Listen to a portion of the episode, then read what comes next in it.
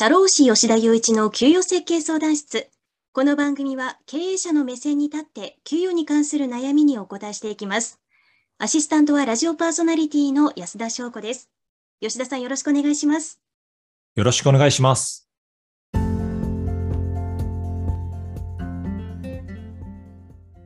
今回もリスナーさんから質問が来ています。この秋で初めて学生インターンの受け入れをしようと考えています。1ヶ月程度実際の業務に携わってもらう職場体験のような形を想定しているのですが、この場合、給与を支払う必要がありますかということです。吉田さん、いかがでしょうか？はい。この場合、給与を支払った方が良いと思います。というのは、まあ、1ヶ月程度という期間まあ、結構長いと思うんですけれども、うん、まあ、実際の業務に携わってもらうっていうお話もあるので、まあ、そうなると、他のスタッフさん、他の従業員さんと同じような形で働いていると思うので、まあ、給与の支払いが必要という結論になりますね。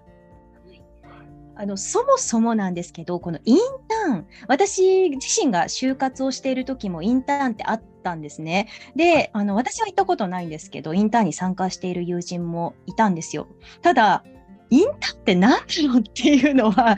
からずっとあって、今もちょっと分かってないんですよね。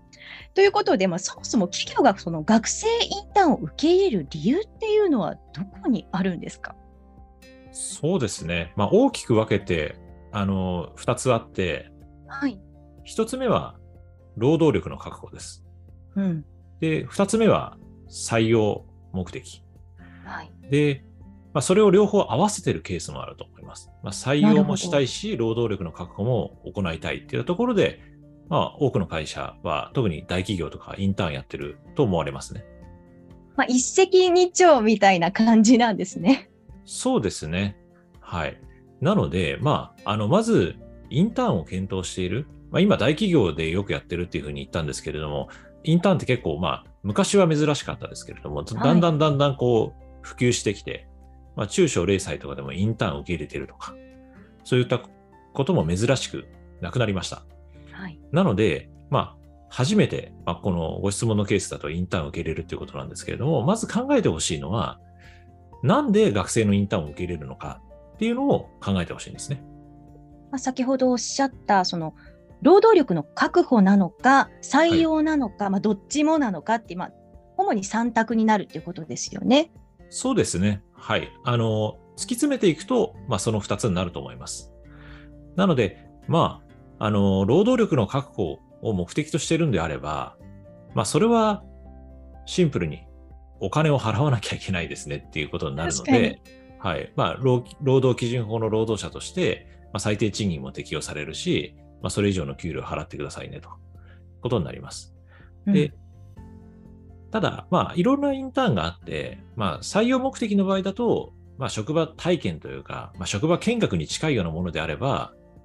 まあ、雇用契約ではないという判断になって、まあ、賃金を払わなくていいケースもありますね。確かにその今回ご質問者様1ヶ月間ということだったので結構長期ですけど、はい、短い1日とか1週間とかなんか3日とかいろいろケースありますもんね。そうですね。あの、会社によってインターンの形っていうのは様々だと思います。で、まあ、今お話があった戦力として、労働力として採用する、まあ、業務を行ってもらうという場合なんですが、そういう時はどういう契約体制になるんでしょうか？そうですね。まあ、あの、契約の形っていうのは、まあ、2つ出てくると思うんですよ。あの雇用契約なのか、業務委託契約なのか。あで、はっきり言います。まあ、あの、インターンの場合は雇用契約にすべきだと思います、私は。というのは、あの、業務委託契約っていうのは、まあ、どういうものなのかっていうと、まあ、この仕事をやってくださいと言って、まあ、その会社側が、その細かい指示を出さないで仕事の依頼を出すんですね。ですんで、まあ、仕事を受けた側、仕事を引き受けた側が、まあ、その自分個人で考えて仕事を完了できる状態になってないと、まあ、なかなか業務委託とは言えないと思うんですよ。なるほど。ちょっと初心者には難しそうですよね。あ、そうなんです、そうなんです。なあの学生さんは、まあ、おそらく社会人経験というか、まあ、その職業の経験というのはないでしょうから、まあ、指示を会社から細かく受けて、あれしてください、これしてくださいっていうのを受けた上で仕事をすると思いますんで、まあ、そうなると、労働基準法の労働者に該当しますねと。であれば、まあ、当然ちゃんと雇用契約を結んで働いていただくことが良いと思います。うん、で、まあ、なんで業務委託契約の話出したかっていうと、あの、インターンって悪用する人が、まあ、時々いらっしゃるんですよね。正直なところ。はい。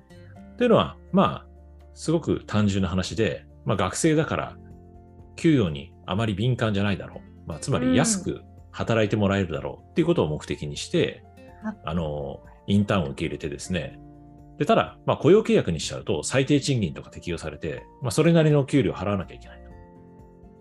で、形だけ、まあ、業務委託契約にして、まあ、実際の労働時間と報酬を比較すると、まあ、最低賃金以下の、まあ、安いとか低い労働条件で働かせるということを目的にする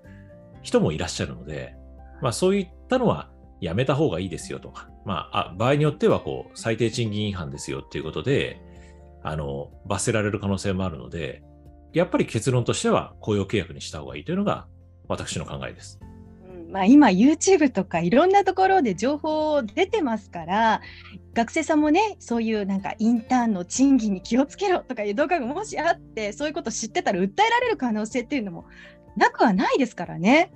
はいあると思います。まあ、シンプルに雇用されて業務をやるっていうことであれば給与が発生するっていうお話だったんですけど、まあ、さっきも言った通りその一日体験とかなんかそういう時って多分業務発生しないんじゃないかなっていう気がするんですがそういう時はどういう契約がいいんでしょうか？そうですね。まああの1日だから1ヶ月だから給与が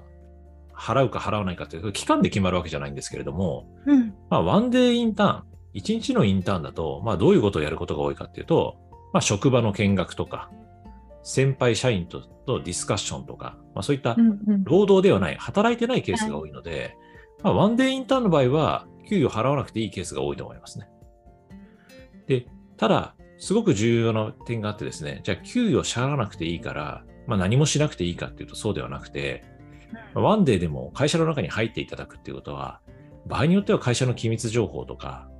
その会社が隠さなきゃいけない情報を目にしたりとか、アクセスしたりする可能性があるんですよ。はい。なんで、まあ、お金が発生しない場合であっても、秘密保持契約などは必要だと思います。確かに。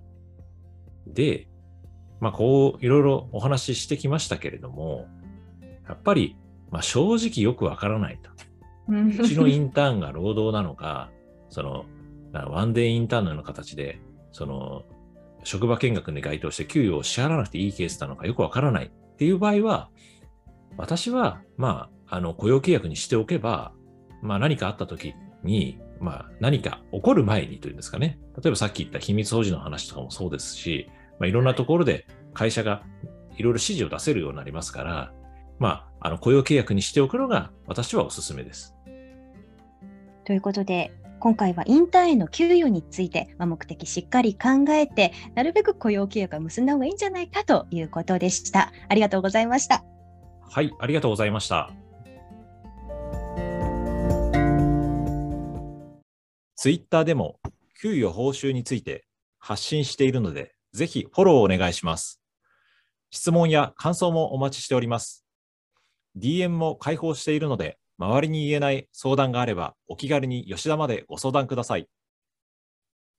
社労士吉田雄一の給与設計相談室。メインパーソナリティは、社会保険労務士法人ワンハート代表の吉田雄一さん。アシスタントは、フリーアナウンサーラジオパーソナリティの安田翔子でお送りしました。次回の放送もどうぞお楽しみに。